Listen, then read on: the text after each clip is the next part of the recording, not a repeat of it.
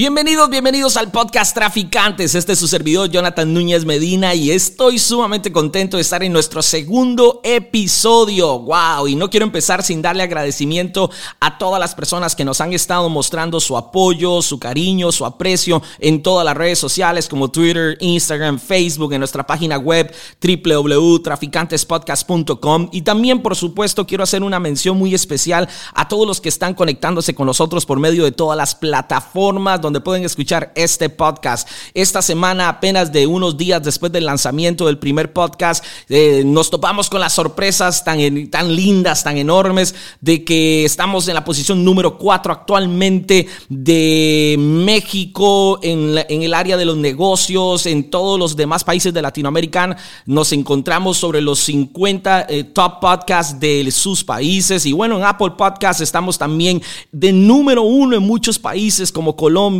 como Chile, como Uruguay, México también. Hemos llegado hasta Europa, hemos llegado ahorita hasta Asia. Muchos países nos están reportando sintonía, así que de verdad estamos muy contentos. Les enviamos un abrazo enorme aquí de parte de este servidor y por supuesto de todo el movimiento que estamos haciendo con Traficantes Podcast, donde si no terminas diferente después de escuchar nuestros podcasts, te devolvemos tu negatividad.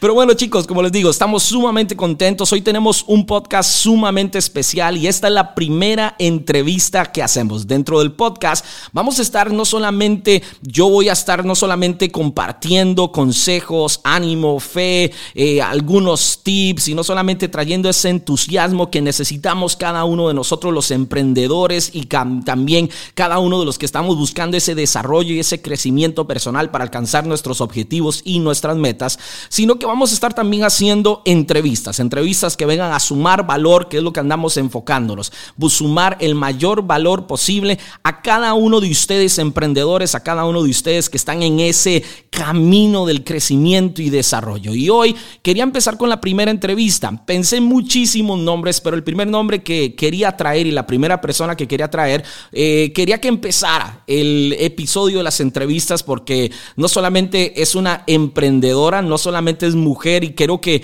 dentro del podcast también estemos impulsando, no solamente que veamos siempre los hombres y los hombres. He visto la gran mayoría de podcasts de negocios y siempre tenemos hombres y hombres. Y yo dije, bueno, vamos a traer una mujer no solamente exitosa, una mujer madre de tres hijos, una mujer que está impactando también miles de personas por medio del mundo de los negocios, inspirando a muchas mujeres en todo el mundo.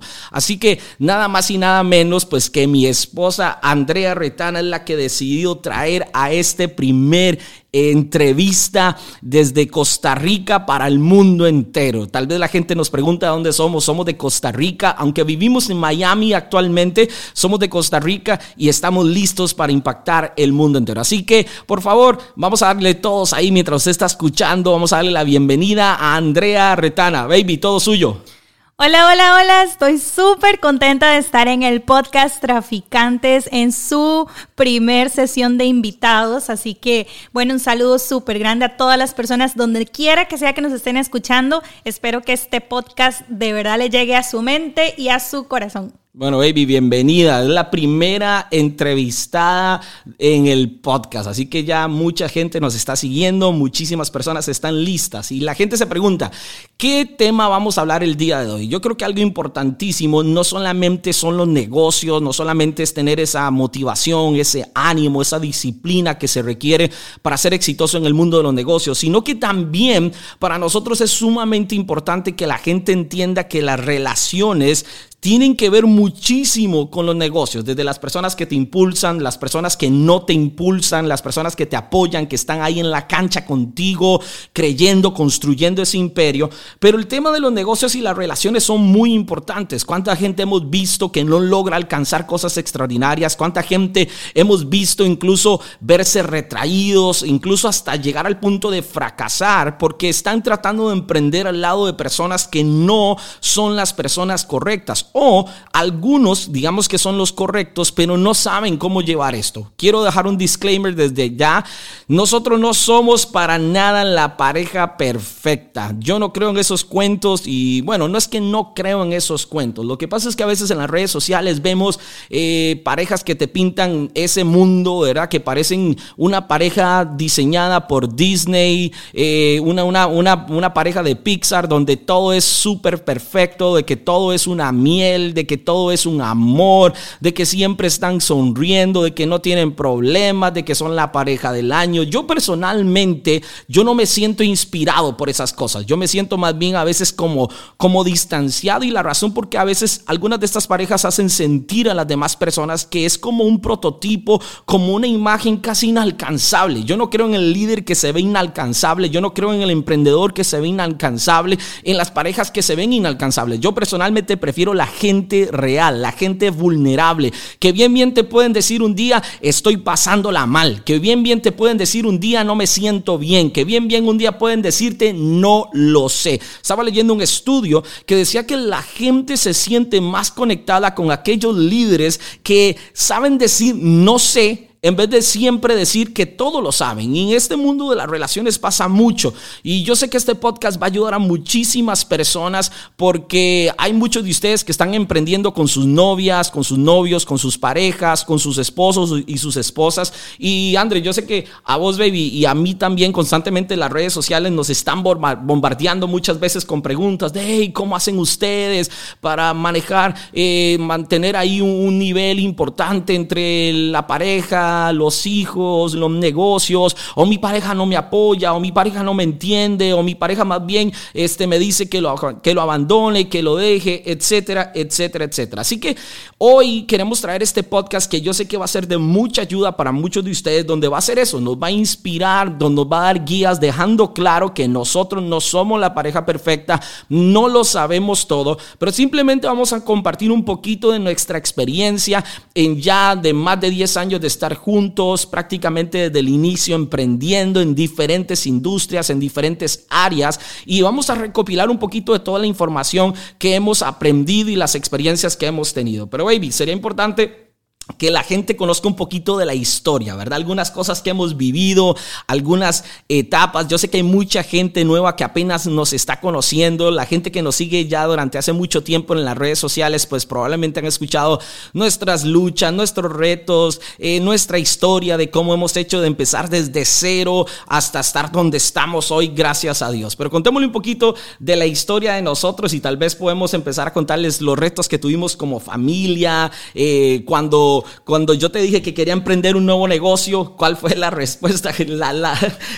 ¿cómo, reaccionó usted cuando le dije, hey baby, la verdad es que me acabo de reunir con un amigo y hay un proyecto nuevo y este proyecto nuevo está buenísimo y yo le voy a entrar? Y veníamos de muchos fracasos, ¿verdad? Veníamos de fracaso tras fracaso, al punto que yo recuerdo que la respuesta que usted me dijo cuando le conté, recuerdo que usted estaba cocinando y yo llegué y le dije, hey, tengo un proyecto y usted me volvió y me dijo, otro. Nunca tenemos éxito en eso. Cuénteles un poquito. No, pero en mi defensa, porque claro, ahora que lo pone así, yo quedo como la villana. No, no, no. no, no, no. En mi defensa, ya usted lo dijo. Ve, ya, ya, ya empezamos. No, no, es, o sea, es que si me va a invitar, pregúnteme todo.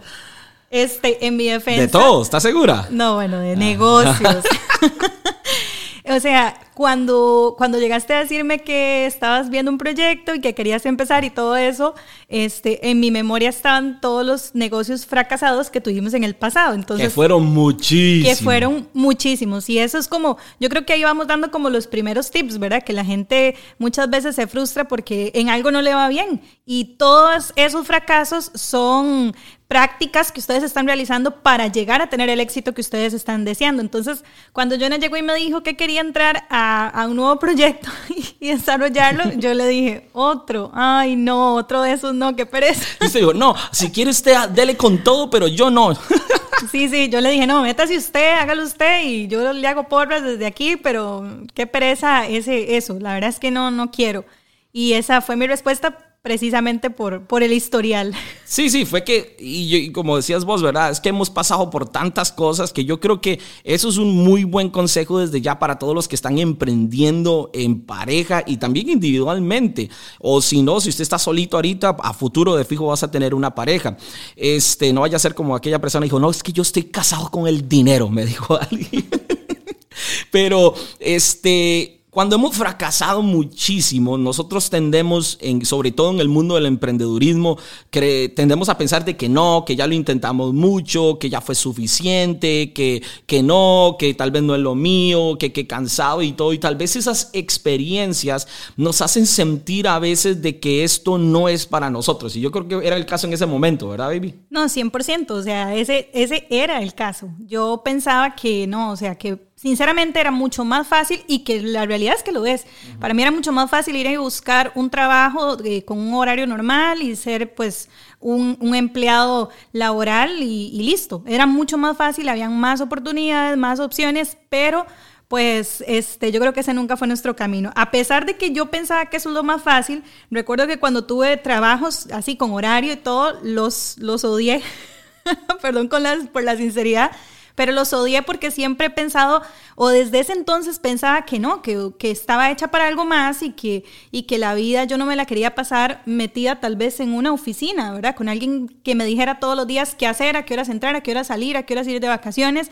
Entonces, ahora, eso es algo muy personal de cada persona, ¿verdad? Pero desde el inicio yo era como un alma libre en ese sentido. Entonces, pero cuando obviamente empiezas en el mundo del emprendimiento, te das cuenta que no todo es como tan fácil, como que el dinero va a venir inmediato y ahí es donde empiezas a tener todas esas pruebas, fracasas porque es normal fracasar en el proceso y luego ahí donde tienes que, ah, y ahí yo siento que es el coladero, el coladero es donde la mayor cantidad de emprendedores... El coladero tal vez para algunas partes del mundo sería como ese embudo, ¿verdad? Sí, como un embudo. Lo que nos filtra. Exacto, ese, esa, ese momento cuando tú empiezas a emprender y no te va bien, yo lo llamo coladero porque es el momento donde la mayor cantidad de futuros empresarios deciden mejor devolverse y hacer lo que estaban haciendo antes y no arriesgarse por sus sueños. Yo creo que hay, hay, dos puntos importantes. Uno, yo creo que vos pensabas así porque trabajaste. Yo personalmente nunca laboré para nadie, nunca. Prácticamente mis papás, gracias a Dios, siempre me, me, metieron ese chip de emprender. Entonces yo nunca tuve como... Eh, eh, yo nunca tenía en mi mente trabajar. Entonces para mí era más fácil lanzarme a un proyecto nuevo antes de buscar un trabajo. Por supuesto que en algún momento lo pensé ante tanto fracaso, porque yo les decía a todos que yo tenía el, toque de Midas, pero al revés, ¿verdad? No era que todo lo que tocaba lo hacía, lo hacía oro, sino que yo todo lo que tocaba lo quebraba, todo me salía al revés. Pero yo creo que también en ese momento ¿Pensaste esas cosas por falta de crecimiento personal, sí o no? 100%, falta de crecimiento personal y frustración. Porque cuando, inclusive cuando no tienes crecimiento personal y vas a empezar por primera vez, ¿cuál es el sentimiento que uno tiene? Esperanza, emoción, uno dice, sí, me va a ir bien, todo me va a salir bien, porque nunca se ha llevado como los golpes que la vida te da cuando estás tratando de emprender. Entonces, era más que frustración y por supuesto crecimiento personal. Pero también yo creo que, bueno, todo eso que tiene razón, pero me imagino que también ya estabas como cansada de que usted sabía la situación en la que estábamos, que era una situación paupérrima económicamente hablando, era una situación muy complicada. Entonces yo me imagino que también era como, ya Jonathan, ya basta ya lo ha intentado mucho, no, no, no nos ha salido, mejor dediquémonos a algo más normal, lo que todo mundo hace, mejor. Y yo creo que eso es como lo que a veces el mundo nos trata de hacer a nosotros en el mundo de los negocios, ¿verdad? Como que nos hace decir, ok, ¿lo quieres o mejor se devuelve a lo normal? Porque la respuesta más fácil es esa, es esa ¿verdad? Voy a buscar un trabajo, mejor voy antes de seguir.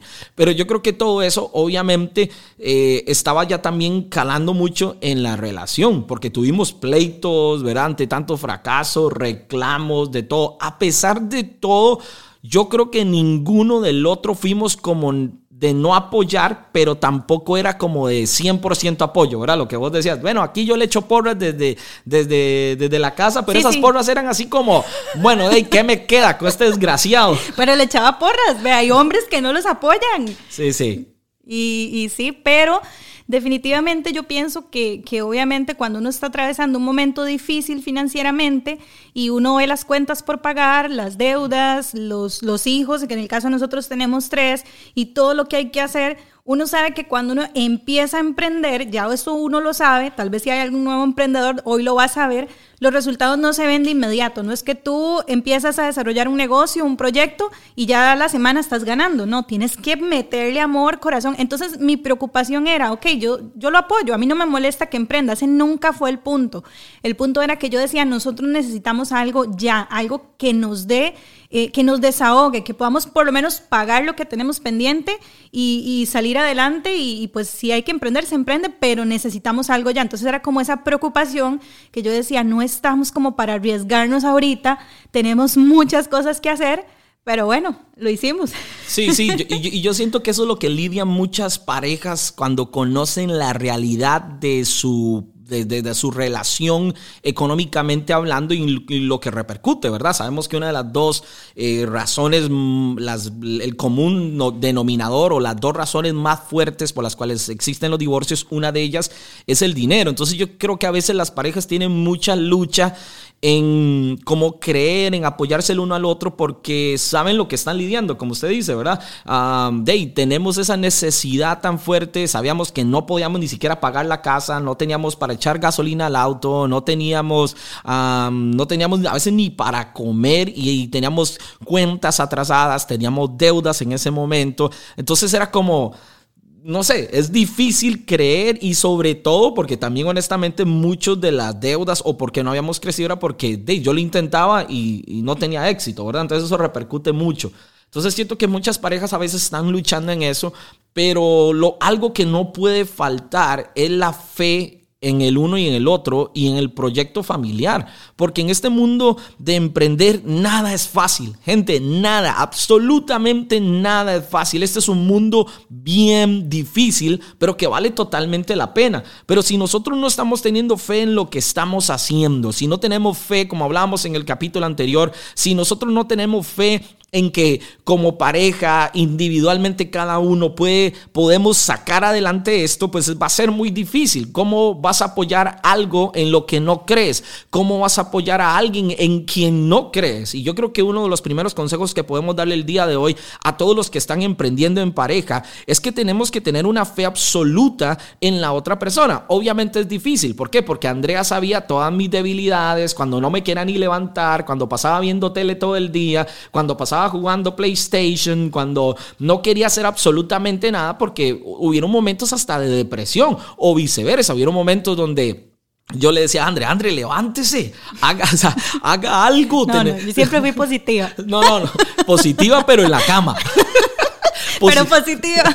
Sí, pero hubieron momentos difíciles de esos donde teníamos que, que, ver que obviamente en la historia hay muchísimas. Me gustaría que le cuente a la gente eh, la historia de la guitarra, que yo creo que esa historia a la gente le encanta y los que no la y conocen. Usted no la ha olvidado. No, yo no la, yo no la olvido, que hasta la fecha me sigo desquitando y teníamos que traerle al, podcast. Pero son de esas decisiones donde yo creo que fue un empujón suyo hacia mí eh, eh, en tema de parejas para subsistir, pero también que nos dio muchas lecciones en el momento.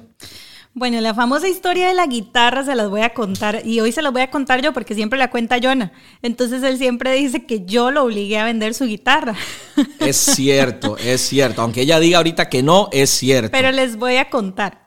Después de que Jonah dijo, que quiero hacer el proyecto y todo, eh, ¿qué fue lo que siguió? Yo le dije como, ay, no, bueno.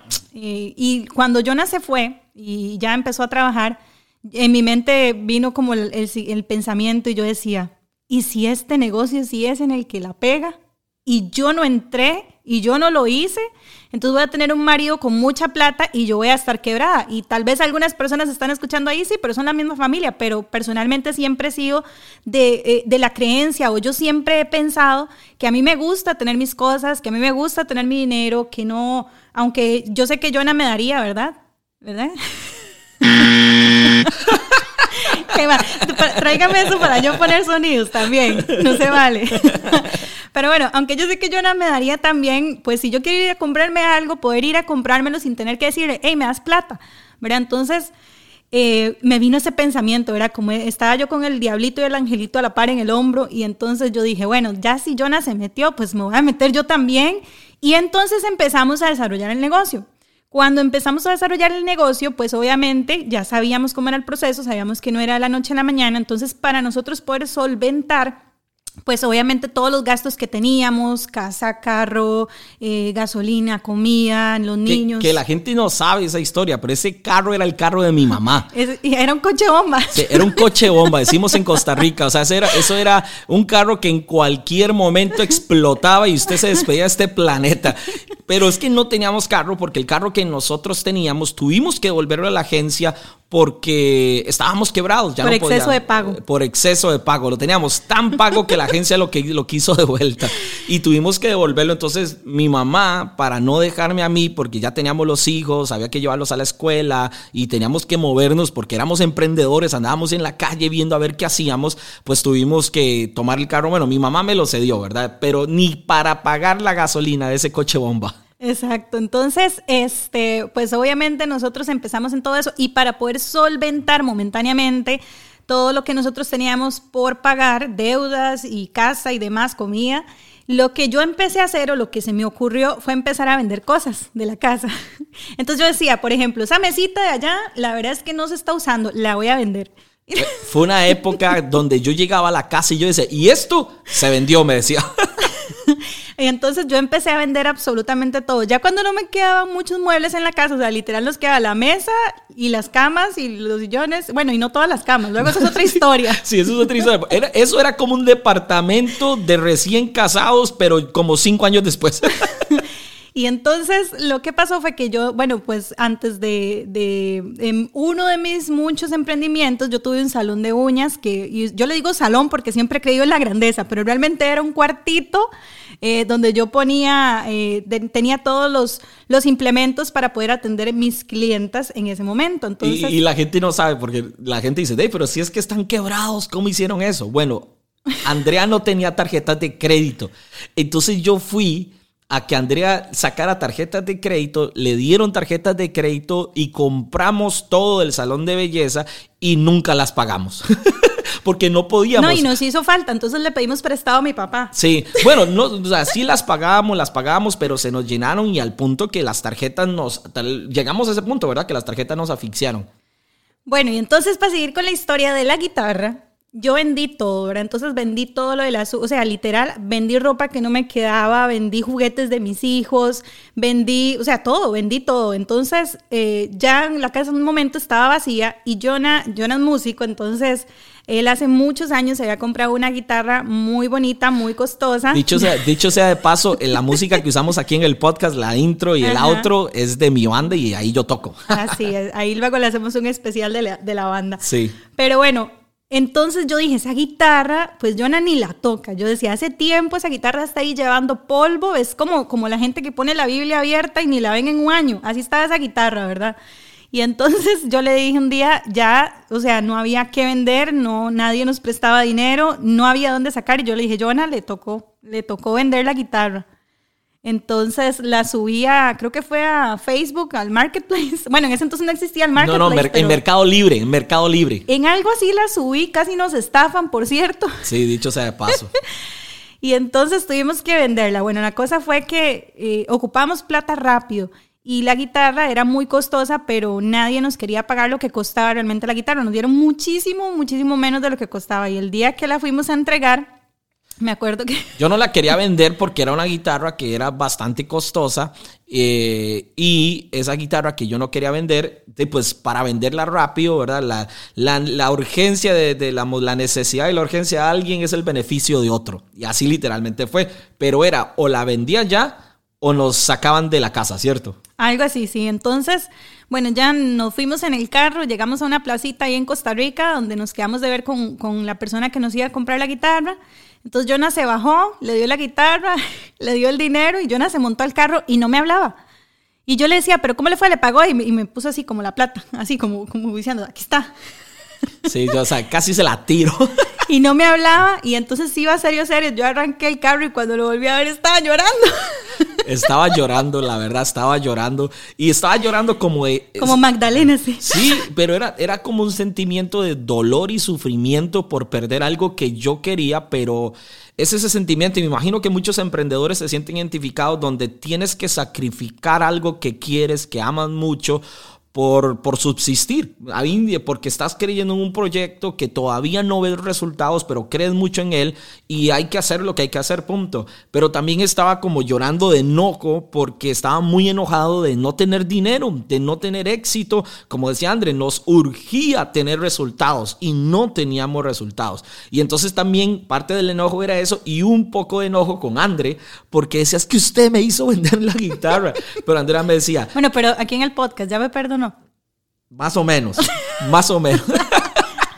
Pero, no, no, no, pero, pero yo, yo, yo creo que eso es algo también donde a veces nosotros tenemos que entender. Por ejemplo, hay gente muy orgullosa en las parejas y en las relaciones donde a veces no entienden los motivos. Por ejemplo, una de las razones, eh, yo tuve que entender la razón. Y André me decía, ¿es eso o ya no podemos seguir adelante ni en el, en el emprendimiento, ni, ni, ni tenemos dónde vivir y veamos a ver qué hacemos? Si usted tiene tres hijos y tenemos que resolver y tenemos que aquí. Ese fue un empuje que André me dio a mí. Porque si no hubiese sido por eso, quién sabe qué hubiera pasado. Yo tuve que aprender a desprenderme. Yo tuve que aprender a, a dejar que algo me dolía, que, que, vamos, que, que, amaba mucho y que me dolía demasiado si lo, si lo dejaba, pero yo sabía que era por un bien mayor. Y a veces la gente no entiende esos sacrificios que a veces hay que hacer en pareja, donde tenemos que limitarnos. Yo conozco gente, yo conozco parejas que no emprenden, que no se lanzan porque tienen un viaje porque tienen, eh, quieren comprar unos muebles nuevos. No emprenden porque tienen demasiada cosa organizada y entonces tienen que hacer, tienen sueños y ninguno de esos sueños es hacer dinero, impactar personas. Todos esos sueños son, este, ay, es que queremos ir a Disney, ay, es que queremos ir a Cancún, ay, es que queremos ir a Medellín, ay, es que queremos ir a Europa. Y entonces todo gira en torno a eso. Nosotros teníamos una mentalidad diferente. Todo gira en que vamos a crear un imperio, en que vamos a hacer algo y por eso fue que aunque me dolió, porque se vale llorar y a todos los emprendedores y todos los que están en este proceso de, de crecer, de dejar una huella en este planeta, se vale llorar. No va a ser fácil. Muchas veces vamos a tener que tomar esas decisiones, pero era una historia yo creo que importante para que la gente la conociera porque, como dice André, no, no, fue, no fue fácil siempre. Ahora, baby, voy a hacer un par de preguntas porque si no, yo sé que este podcast, y bueno, ahí cuando lo saquemos, ahí nos comentan en las redes sociales y en todo lado si les gustaría que hiciéramos como un, segundo capítulo, porque parte una parte dos, porque sí, va a ser, ¿saben que podemos hacer algo muy bonito? Que la gente nos comente luego si quieren uno y si quieren uno que nos hagan preguntas y nosotros aquí las respondemos eh, en, el, en el podcast. Pero, baby, una pregunta. Para vos, ¿cuál ha sido el reto más grande como pareja en el mundo de los negocios? Wow, hay tantísimos, pero yo creo que el reto más grande es, wow, em, empezar, empezar porque nadie sabe, nadie sabe nada. Vos no sabías, yo no sabía, este, y aparte de eso, era como yo pienso que se hace de una forma y tú piensas que se hace de otra forma. Entonces era complicadísimo, pero para mí ese es como el reto más grande porque Vamos a ver, pongamos el mismo ejemplo de la guitarra. Yo entendía la parte de que a Jonah le dolía muchísimo desprenderse de su guitarra, que la quería mucho, que le había costado mucho esfuerzo, mucho trabajo y todo. Pero para mí, él estaba haciendo, cuando él se enojó conmigo, para mí él estaba siendo también egoísta conmigo porque yo decía, yo también vendí todas mis cosas. O sea, no es como que lo puse a sufrir a él y ya, sino que yo antes de, es más, lo último que se vendió fue la guitarra de él, pero antes de eso, yo me deshice de un montón de cosas mías que también quería, que también apreciaba, que me costaron mucho esfuerzo y trabajo, y yo sentía que él no lo estaba viendo. Entonces, para totalmente, totalmente. Tome, se merece esto. unos aplausos, unos aplausos. Yo creí que iba a sacar un billete. Y yo, qué emoción. Ay, no, pues que todo es dinero.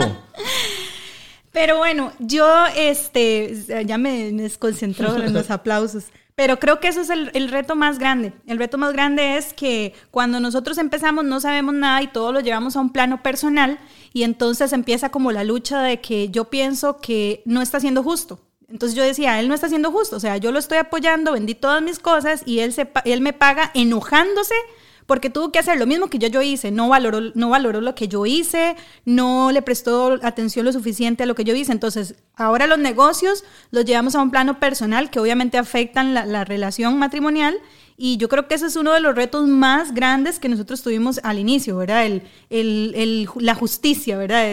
lo que es justo y lo que no es justo. Yo creo que a mí más de lo que me enojó de la guitarra no era tanto eso, eh, yo creo que es que usted se burlaba de mí. Y tengo que decirlo, tengo que, tengo que decirlo públicamente.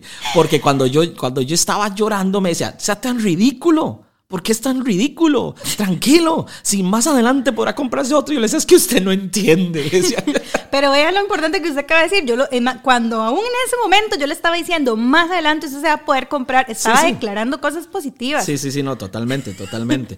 Pero yo, yo, creo, yo creo que uno de los retos más grandes que, que, que, yo personalmente es, siento es el dejar como un poco el orgullo al lado y no tratarla como una empleada, sino como que seamos socios. Yo siento que a veces hasta la fecha tenemos que refrescar eso, ¿verdad? Pero Póngame ahí la campanita, la del... La del campanita, ¿cuál campanita? La del, ajá, los aplausos, porque se acaba de decir eso. Ajá. Está súper bien. Sí, sí, porque, porque a, mí me costó mucho eso personalmente, ¿verdad? Yo quería como mandarla, como decía, usted es mi empleada. Y no es que yo le decía que usted es mi empleada, pero tal vez a veces uno inconscientemente trata a las parejas como una, como una empleada. Como que tiene que. Como que tiene que, usted es mi novia, así que usted no tiene obligación, usted es mi esposa, usted no tiene obligación, digamos, usted tiene la obligación. Y digamos que en el concepto sí tiene la obligación, si verdaderamente estamos en la misma meta, en la misma visión, en el mismo proyecto, pero al mismo tiempo tenemos que entender de que si ya somos pareja, yo creo que la gente no llega a entender eso. Eh, no se puede como que dividir mucho, la verdad. Eh, a veces uno dice, no, aquí usted va a ser solamente mi socia, aquí usted solamente va a ser, no sé, mi, digamos, mi empleada, la persona que trabaja para mí en mi proyecto, en mi sueño, y luego cuando vayamos a la casa ya somos pareja de nuevo. No, somos, somos lo mismo. Y a mí me ha costado, y hasta la fecha a veces...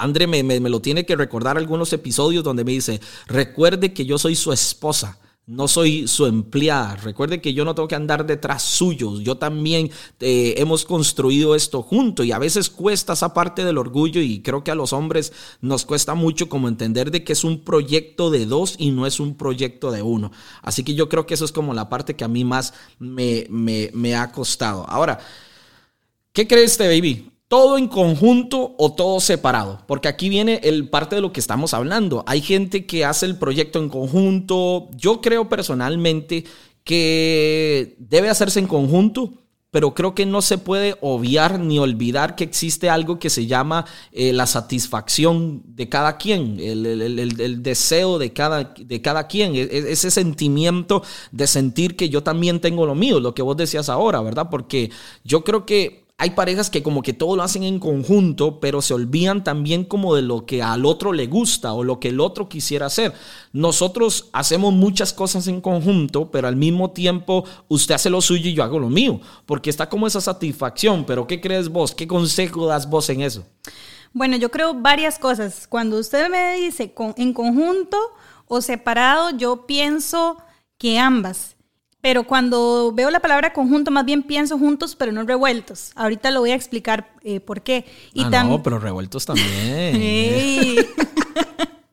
Póngale ahí una censura, por favor, al, podcast. No, eso está bueno. ¿Qué dice el público? Al público le gustó. Pero bueno, yo digo que los proyectos, sí tienen que haber proyectos separados. Vamos a empezar por esos primero. Sí tienen que, tener las personas metas o cosas que quieran lograr que sean totalmente diferentes a lo que la pareja está haciendo. ¿Por qué? Porque, por ejemplo, si Jonah está desarrollando algo y está emprendiendo algo y está haciendo un negocio y yo no tengo mis, propios, mis propias metas, mis propios objetivos, entonces yo voy a vivir eh, de eso. Yo voy a querer, y, no está mal que yo quiera ser parte de lo que él está haciendo porque somos pareja, tenemos una relación. Pero entonces lo que va a pasar es que cuando yo no tenga sus logros, que son de él, porque son proyectos que él está desarrollando, y yo no tenga mis logros, ¿qué va a pasar conmigo? Yo me voy a frustrar. Y hay algo eh, eh, que una vez leí en un lugar, no recuerdo ni a dónde lo leí, pero decía que una persona cuando tiene falta de logros, lo que hace es molestar. Entonces, por ejemplo, cuando yo no tengo logros personales, eh, me enoja cuando veo a otra persona teniendo logros. Entonces, imagínense, yo voy a pasar molestando a Jonah, ay, es que usted no me da tiempo, no le da tiempo a los hijos, no le da tiempo a la familia, yo se sirvió de nosotros, ahora todo es el negocio, el negocio, el negocio. Pero si yo tuviera mis logros personales, yo estoy celebrando los logros de él, que es mi esposo, pero también estoy celebrando mis logros, construyendo mis metas. Entonces, siempre es importante tener esos proyectos que, que además también tienen que ser algo que les apasione. Imagínense, por ejemplo, vamos a poner un ejemplo digamos que yo quiero comprar un salón de belleza. Y entonces, di, a mí me encanta y, todo eso, ¿verdad? Y el negocio súper lindo. Eh, aunque yo no me apoye en el negocio, esa no es su pasión. Entonces, eh, eh, para él lo que, lo que yo logre ahí, pues va a ser muy bonito porque es un logro de su esposa, pero no es algo que le va a dar satisfacción a él personal. Es decir, él se va a alegrar por mí, pero no es una satisfacción personal porque él nunca soñó con eso. Entonces, sí tienen que haber como esos proyectos separados. Ahora, los que se trabajan en conjunto y cuando están las, las personas trabajando en conjunto, es algo que, que, bueno, era algo que les iba a decir más adelante, pero ya Jonathan lo mencionó antes, y es este, trabajar como socios. Sí, sí, no sé si me voy a entender, pero no es como, como la lucha de poderes, ¿verdad? De que, ok, como estamos haciendo el mismo proyecto, yo digo que se hace así, pero Jonah dice que se hace así, entonces ahí empieza la tercera Digamos guerra que mundial. Como, como socios igualitarios, porque Exacto. no es como que yo tengo la, la, mayor cantidad de las acciones. Exacto, pusimos una empresa, Jonah tiene el 50%, yo tengo el 50%, entonces, ¿qué harían dos personas, dos socios totalmente extraños que no tienen ninguna relación, pero tienen el 50% de una empresa? Se sienten y resuelven lo que tengan que resolver en, en, una forma donde las dos partes estén felices y contentas y lo único que buscan es el bien del negocio, ¿verdad? Entonces lo que pasa es que cuando estamos en relación, obviamente todo lo, como les decía antes, lo movemos al plano personal. Entonces, sobre todo las mujeres, voy a ser ahí muy transparente en eso, sobre todo las mujeres, cuando el, esposo o la pareja nos dice, no, es que esto no debería ser así porque esto, esto y lo otro, entonces ya uno se pone como la víctima, ¿verdad? ya me va a tirar un sonido, ella literal. ¿Cuál, cuál, es, ¿Cuál es tiro? No, no. Pero uno se pone como no me apoya, ve, todo lo que yo digo le parece mal, no valora mis ideas. Y, Dios mío, ¿pero qué es eso? Hasta que ya, ya me siento. ¿Qué dicha que queda grabado? que conste que me pagaron para decir esto. Oiga.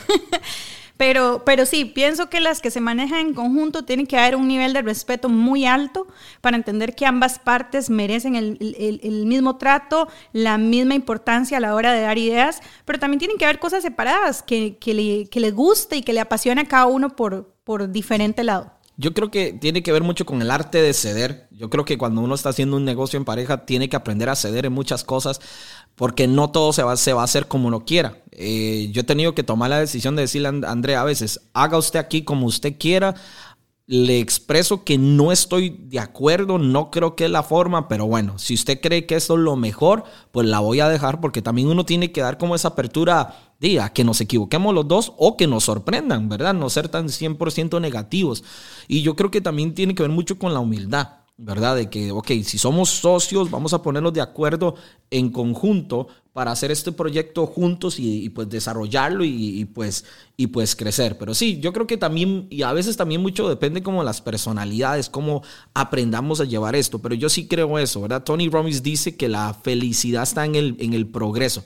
Y si nosotros no nos sentimos que estamos progresando, que estamos avanzando o que uno está debajo de la sombra del otro, pues siempre va, el negocio o los negocios o los emprendimientos en las inversiones van a llegar a causar conflictos eh, en las relaciones que le aseguro que todos los que emprenden en pareja ya han pasado por eso. Entonces tenemos que tener como esa humildad y también apoyarnos los unos a los otros. Una vez escuchaba un especial de Chris Rock, el, comediante, y él decía que esto de las relaciones es sencillo. Dice, si los dos ponen de su parte, dice, es muy sencillo. Dice, una sola persona moviendo un sofá no lo logra, pero dos personas moviendo un sofá lo hacen fácilmente. Y que y uno de los consejos que él decía es de que nosotros no, estamos en el negocio de competir, estamos en el negocio de apoyar, estamos en el negocio de, incentivar en, una relación, en el negocio de servir. Entonces, si nosotros entendemos que no es una competencia, yo entiendo que los logros de Andrea son mis logros y que mis logros son los logros de Andrea.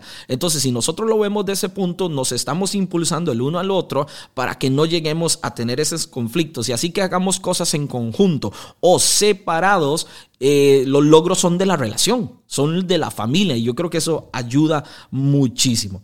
Ahora, ¿Cómo sacrificamos, baby, la familia sin olvidarse de ella? Yo creo que algo que nosotros, eh, con una de las cosas que batallamos muchísimo en, el mundo de los negocios, es cuando la familia empieza a, intervenir. Es que ya ustedes no nos visitan, es que ustedes ya no, no comparten con nosotros, se perdieron el cumpleaños, se perdieron el bautizo, se, se, perdieron, no sé, eh, que veíamos toda la novela juntos, se perdieron X, Y o Z. Nosotros hemos pasado por eso y, y es claro que todo emprendedor tiene que sacrificar muchas cosas en ese inicio, en el proceso y en el final. Hemos decidido una carrera difícil donde hemos decidido ser nuestros propios dueños, nuestros propios jefes, donde hemos decidido impactar muchas personas, crear un imperio, pero eso no viene fácilmente, viene con sacrificios. ¿Cómo, cómo hacemos nosotros para entender que nosotros, pues vamos a tener que sacrificar la, familia, pero sacrificar la familia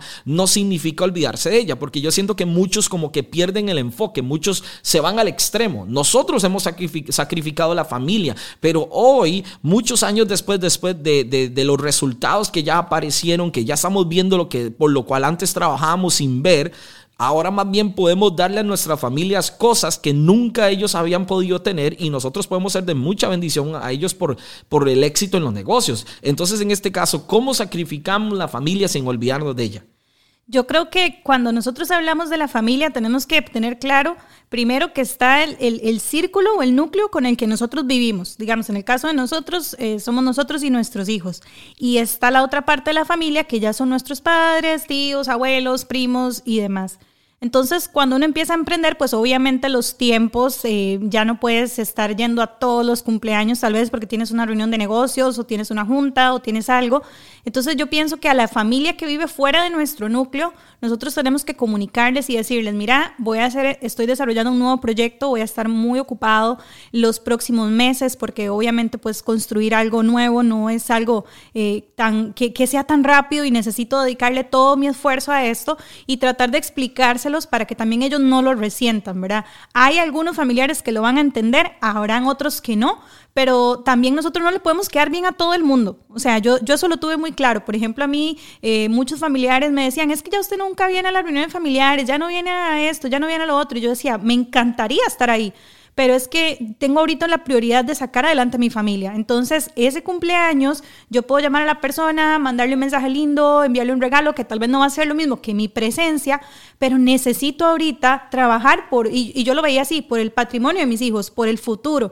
Entonces... Y lo impresionante es que ninguno de ellos hoy tienen a sus papás retirados como vos. Exactamente. Y algo muy importante es que la gente no lo entiende, pero el sacrificio no es de por vida. Eso es algo que la gente tiene que entender. Tú te vas a sacrificar un tiempo y te vas a sacrificar un tiempo y obviamente conforme el negocio va avanzando y empiezas a ganar dinero y empiezas a tener resultados, pues vas a tener que hacer sacrificios, pero nunca van a ser como al inicio. Porque vamos a ver, el dinero no lo es todo en la vida, pero te soluciona muchas cosas muchísimas cosas. Entonces, eh, entender eso, el sacrificio no es de por vida, es un tiempo que te sacrificas y luego viene la recompensa. Ahora, cuando estamos hablando del núcleo con, con las personas que nosotros vivimos, en el caso de nosotros con nuestros hijos y que los hemos tenido que sacrificar, pues hemos tratado, o esto es lo que nosotros hacíamos, no sé, como decía Jonah, no somos expertos, no sé si será lo correcto o no, pero es lo que hicimos. Y yo recuerdo que como Jonah y yo hacíamos el proyecto en conjunto, entonces habían días que Jonah me decía, André, hoy usted no puede ir, no hay con quién dejar a los niños, entonces te tienes que quedar. Y por mucho que yo quisiera ir, pues eh, estaba ahí. Pero habían otras veces que sí, nos lo cuidaba nuestra suegra, eh, eh, la tía, los dejábamos a los niños, pero siempre nosotros hemos puesto como una cláusula cuando hemos tenido que viajar o cuando hemos tenido que salir de la casa por varios días o cuando no podemos estar tan cerca de ellos porque hemos tenido mucho trabajo, cuando regresamos les damos a ellos, sacamos dos días, tres días o lo que sea y hacemos cosas que solamente ellos quieren hacer, pasamos tiempo. Y esto es uno de los mejores consejos que me dio una mentora en, en, en los negocios y es que lo importante es la calidad del tiempo, no la cantidad del tiempo. Y que los niños vienen a nuestro mundo. Nosotros no llegamos al mundo de ellos. Entonces ellos se tienen que acoplar a nuestra vida también, porque yo recuerdo que, que las personas, ah, cuando yo los llevaba, no sé, a reuniones de trabajo o algo así, eh, aparecían familiares y me decían, ay, es que qué mala mamá llevándolos, pobrecitos, andan con sueño, con frío, con hambre. Los niños deberían estar dormidos a esta hora, pero mis hijos vinieron a mi mundo ah, cuando nosotros éramos así. Entonces ellos no saben lo que es dormir temprano, por ejemplo. No lo saben y no les afecta y son niños saludables, felices, exitosos. Entonces es muy importante que ustedes entiendan eso. Sacrificar la familia no quiere decir olvidarse de ella, pero sí Tienes que aprender a ser un estratega completamente para poder dedicarles ese tiempo que ellos se merecen y, en la planificación que tú haces semanal, poner ahí como tiempo para estar con mis hijos o tiempo para ir a visitar a mi mamá o tiempo para esto. Nuestros hijos saben una cosa, nuestros hijos saben que nosotros estamos emprendiendo por el futuro de ellos. Ellos saben que nosotros estamos trabajando durísimo, incluso también André lo sabe y yo lo sé de ella, pero eso no quiere decir que no sean una prioridad para nosotros. Ellos son una prioridad. Al final de cuentas, todo lo que yo hago es porque estoy construyendo un mejor futuro para mis hijos. Entonces, esos detalles que nosotros hacemos, como dice André, si viajamos, eh, siempre les traemos un detalle, siempre vamos a comer, vemos una película juntos, que ellos sepan que nuestros, que sus papás trabajan mucho, que sus papás le meten muchas ganas, que sus papás están emprendiendo duro, pero que saben que ellos siempre serán la prioridad sobre todo. Y ellos lo entonces ellos dicen, papi, que te vaya bien. Eh, cuando voy de gira, cuando voy de viaje, papi, que te vaya bien. Eh, cuando, cuando estoy allá me escriben, yo les escribo. Es, es que ellos entiendan qué es lo que nosotros estamos haciendo. Una cosa es sacrificar y otra cosa es olvidarse. Yo no creo que nunca, y yo creo que esto va también al, al momento de la pareja, la pareja no se puede olvidar. Somos socios, somos emprendedores, pero somos esposos, somos novios, somos pareja. Tenemos que nosotros también dedicarnos nuestro tiempo donde los negocios no tienen que estar. Yo recuerdo que una época que yo tuve que decirle a Andrea, basta con el celular ya, apague ese bendito celular, no me le responde a nadie, es que me está escribiendo este y me está escribiendo el otro, y le digo, a mí me vale un carajo. Yo le dije, ¿quién le está escribiendo? Usted viene a la cama, se me empelota, se me eh. desnuda y venga. No, pero es que de verdad. Yo sé que la gente dice. Te pasas, te pasas. André ya está toda roja, ya está toda roja. André siempre la vergüenza. Pero es que la verdad, prenda el tele, pida Uber Eats, vamos a comer, vamos a pasarla bien. ¿Por qué? Porque es que nosotros tenemos que tener ese tiempo. No todo puede ser negocios. Solamente porque estemos. Yo recuerdo que una, un tiempo que yo le reclamaba a André, le decía, André, pero, pero hagamos algo. Me dice, pero es que estamos todo el día juntos. Y yo le decía, una cosa es estar juntos todo el día y otra cosa es estar disfrutando como pareja juntos un momento. Entonces yo le decía, yo puedo pasar todo el día al lado suyo, pero no tenemos nada que nos esté conectando como relación. Y para que quede claro, yo soy la mujer de esta relación. ¿verdad? Andrea es el hombre, yo soy la mujer. Yo le decía, pero baby, o sea, hagamos algo, ¿me entiende? Por, pero es que parte de, entonces, también tenemos que aprender a que nosotros no podemos sacrificar, eh, no podemos olvidarnos de la relación. Sí, nos, toca, nos tocará sacrificarnos. Por ejemplo, este cumpleaños en, eh, de, de, este, el cumpleaños de este 2021 pasado, yo personalmente no lo pasamos juntos. Yo tuve que ir a hacer un viaje a Las Vegas de negocios muy importante con unos, unos, bienes y raíces y no había, no había otra fecha. Era la única fecha que tenía que hacer. Y Andrea tenía que hacer un viaje a San Diego, si no me equivoco, San Diego, California, a un evento de una revista. Y entonces Andrea tenía que estar por allá. Yo tenía que quedarme, tenía que viajar a Las Vegas. Y a pesar de que estábamos súper cerca, yo en Las Vegas y ella en San Diego, California, no pudimos pasarlo. Entonces hay sacrificios que a veces tendremos que hacer por el imperio que estamos creando, pero al mismo tiempo no quiere decir que nos tengamos que olvidar. Ahora, en esta relación hay dos alfas. Literalmente, si yo algo tuve que, oigan, si yo algo luché con Andre y, la verdad que yo, yo hubo una época que yo dije, que de mi vida que yo dije, renuncio ya, ya me rindo. Yo le decía a Andrea, Andrea, yo soy la cabeza.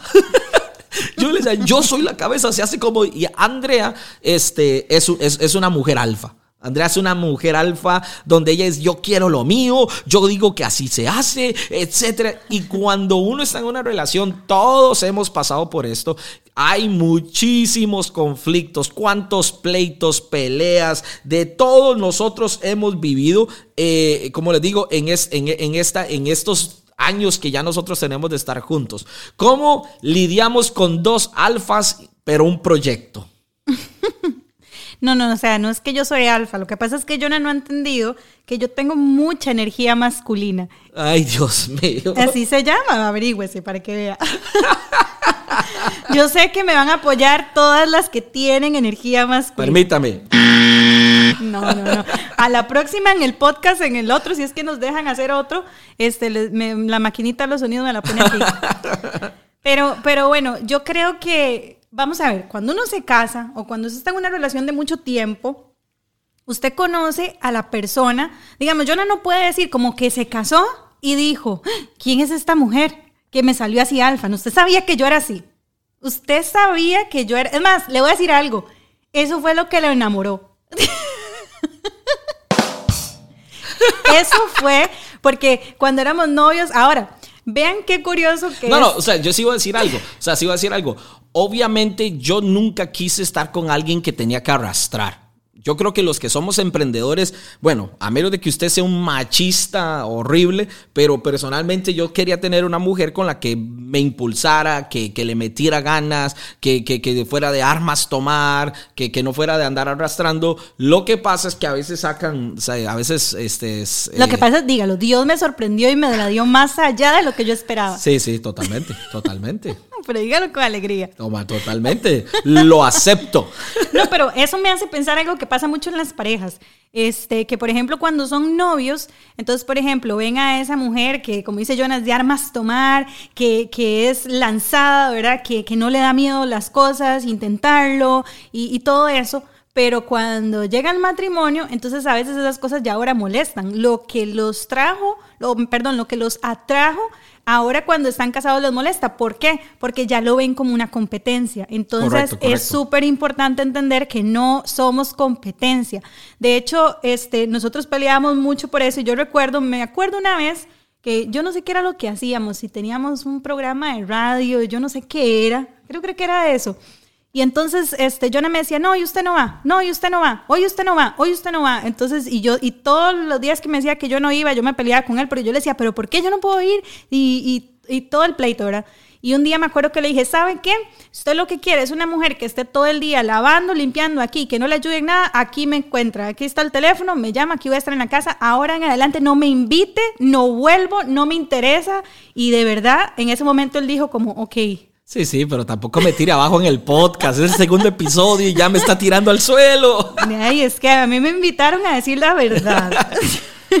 Pero eso es tiempo pasado.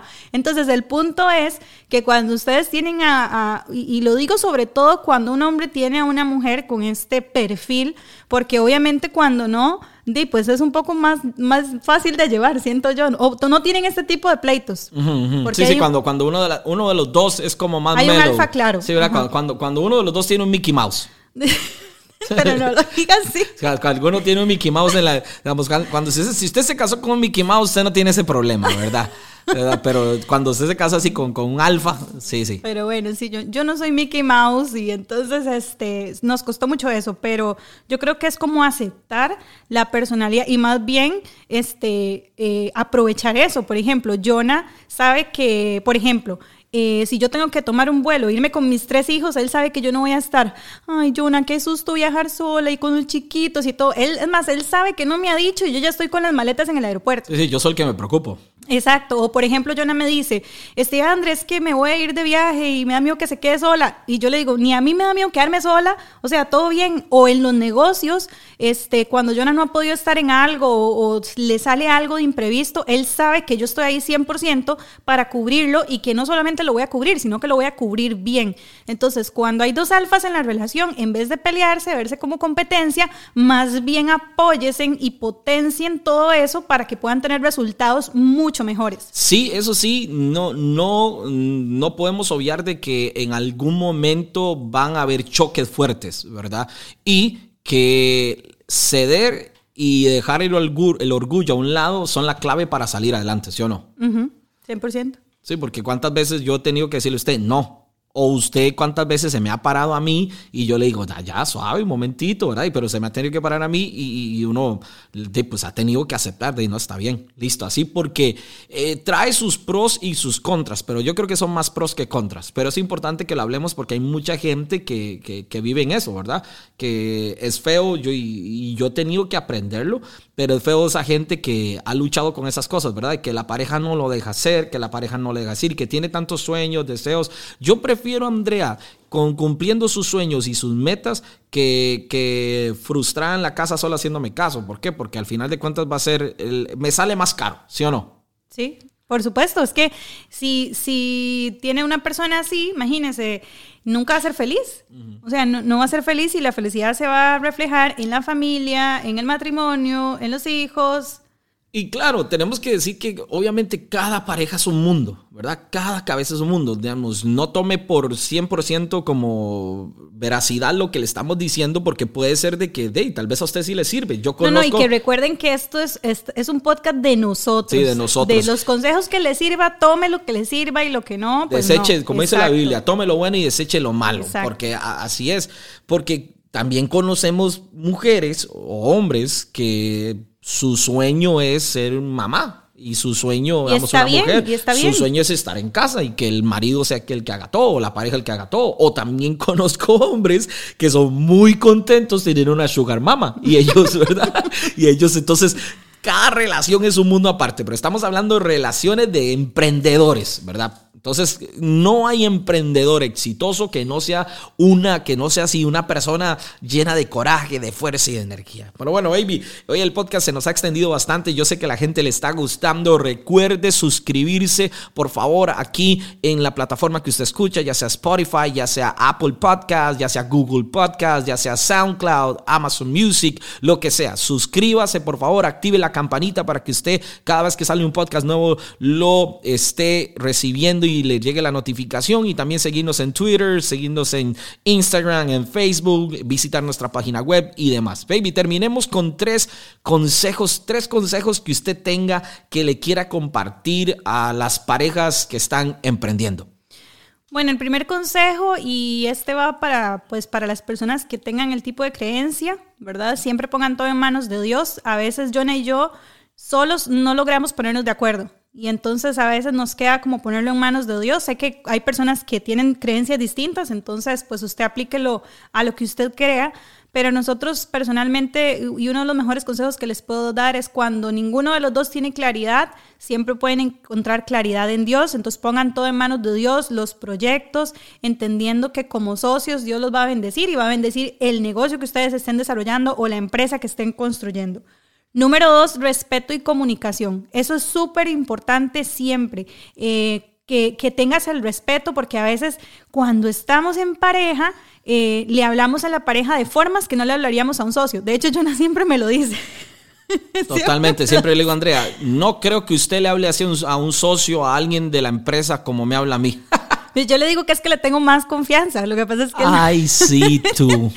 Pero bueno, respeto y comunicación. Entonces, tratemos siempre de manejar eso y comunicación sobre todo porque a veces no estamos de acuerdo y, volvemos a tomar actitudes personales cuando estamos hablando de negocios, ¿verdad? Entonces, no hablamos, no decimos lo que pensamos, lo que sentimos, pero es como el típico, ¿qué le pasa? Nada. Y usted sabe que le pasa absolutamente de todo. Entonces, siempre tengan buena comunicación porque además que cuando ustedes están emprendiendo tienen que tomar decisiones bien acertadas para lo que están haciendo. Entonces, no pueden como llevarlo a ese plano personal. Entonces siempre respeto y comunicación. Y como último, Celebren las pequeñas victorias. Eso se los digo porque a veces uno piensa que no ha tenido muchos éxitos o que todavía no, no tiene esos resultados que ustedes ven en otras personas y quisieran y, y se olvidan celebrar esos pequeñas, esas pequeñas victorias, por ejemplo, cuando nosotros me recuerdo que logramos pagar, no sé, eh, la casa y la comida de nuestras primeras ganancias de nuestro negocio, eso fue una victoria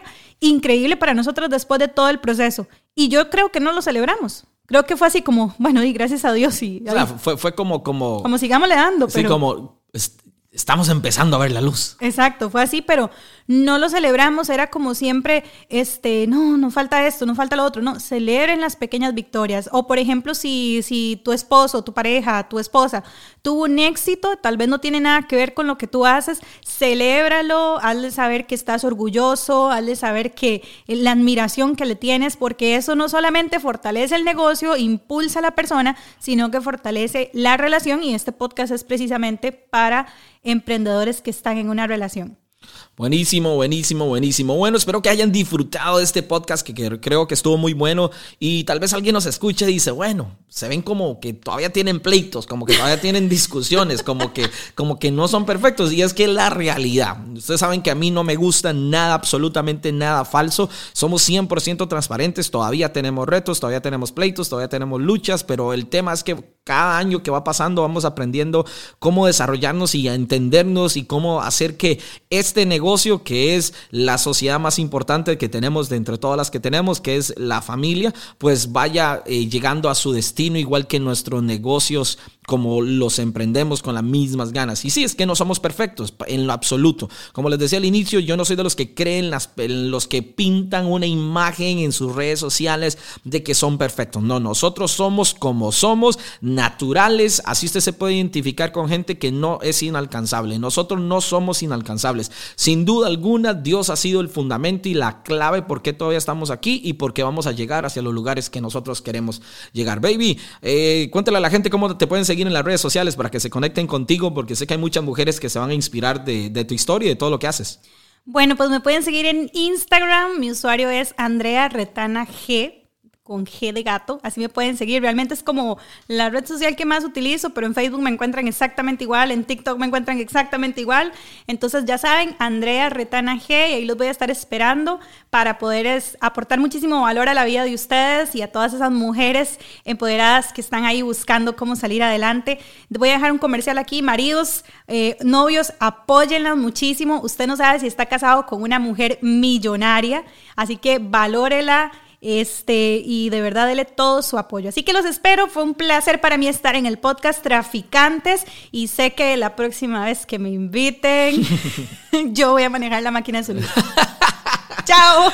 Bueno, chicos, de verdad, recuerden estar suscritos en Spotify, en Apple Podcast, Google Podcast, SoundCloud, Amazon Music, en la plataforma que usted nos esté escuchando. Recuerde estar suscrito, active la campanita para que le lleguen las notificaciones. Igual recuerde seguirnos en las redes sociales, en Twitter, Instagram, Facebook, visitar nuestra página web www.traficantespodcast.com y por supuesto me pueden buscar a mí también en todas las redes sociales como Jonathan Núñez Medina o casi siempre aparezco como Jonathan Núñez M. Así me pueden encontrar en las redes sociales. No se vayan engañados con todos los perfiles falsos que crean a nombre mío para estafar a las personas. No, solo tengo mis redes sociales y recuerden que son las que tienen la mayor cantidad de seguidores. Estamos sumamente contentos en el segundo episodio de Traficantes. Así que los espero en el tercer episodio. Compartan este episodio con todos sus amigos en todas las redes sociales. Etiqueten a sus amigos y recuerden, háganos saber si les gustaría una segunda parte sobre negocios y emprendimiento en pareja. Así que muchísimas gracias a todos, que Dios me los bendiga mucho y recuerde, si no terminaste igual, te devolvemos tu negatividad. Pura vida.